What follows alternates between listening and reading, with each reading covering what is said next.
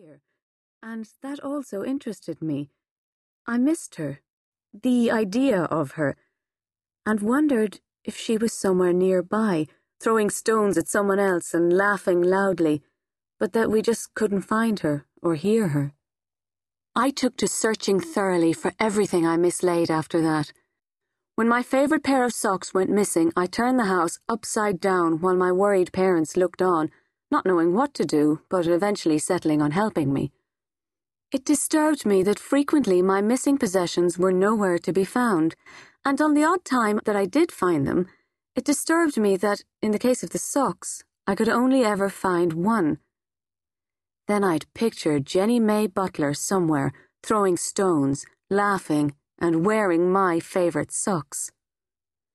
I never wanted anything new. From the age of ten, I was convinced you couldn't replace what was lost. I insisted on things having to be found. I think I wondered about all those odd pairs of socks as much as Mrs. Butler worried about her daughter. I too stayed awake at night, running through all the unanswerable questions. And each morning I was more tired and none the wiser. Perhaps this is why it happened to me. Perhaps because I had spent so many years looking for everything I had forgotten to look for myself. Somewhere along the line, I had forgotten to figure out who and where I was.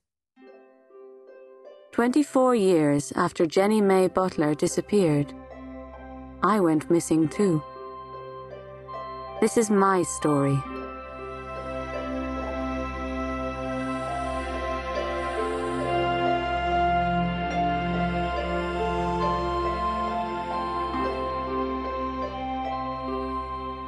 My life has been made up of a great many ironies.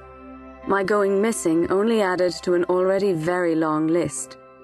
First, I'm six foot one.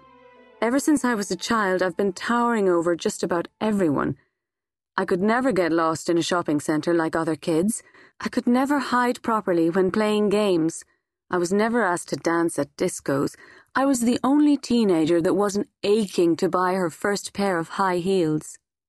Jenny May Butler's favourite name for me, well, certainly one of her top ten, was Daddy Longlegs, which she liked to call me in front of large crowds of her admirers. Believe me, I was the kind of person you could see coming from a mile away. I stick out like a sore thumb. Everyone who passes me remembers me. But despite all that, I went missing. Never mind the odd socks, never mind Jenny May Butler. How a throbbing sore thumb couldn't be seen was the ultimate icing on the cake, the mystery that beat all mysteries. The second irony is that my job was to search for missing persons. For years I worked as a Garda. You see, the Jenny May Butler situation really sparked off something inside me. I wanted answers, and I wanted to find them myself. I suppose my searching became an obsession I looked around the outside world for so many clues, I don't think that I once thought about what was going on inside my own head. In the guards, sometimes we found missing people in a state I won't ever forget for the rest of this life and far into the next. And then there were the people who just didn't want to be found. Often we uncovered only a trace, too often not even that. Those were the moments that drove me to keep looking far beyond my call of duty. I would investigate cases long after they were closed, stay in touch with families long after I should. I realized I couldn't go on to the next case without solving the previous, with the result that there was too much paperwork and too little action. And so, knowing that my heart lay only in finding the missing, I left the Gardaí and I searched in my own time.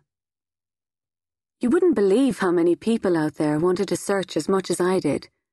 The families always wondered what my reason was. They had a reason, a link, a love for the missing, whereas my fees were barely enough for me to get by on. So, if it wasn't monetary, what was my motivation? Peace of mind, I suppose. A way to help me close my eyes and sleep at night. I've just realized that I haven't even told you my name. It's Sandy Short. It's okay. You can laugh.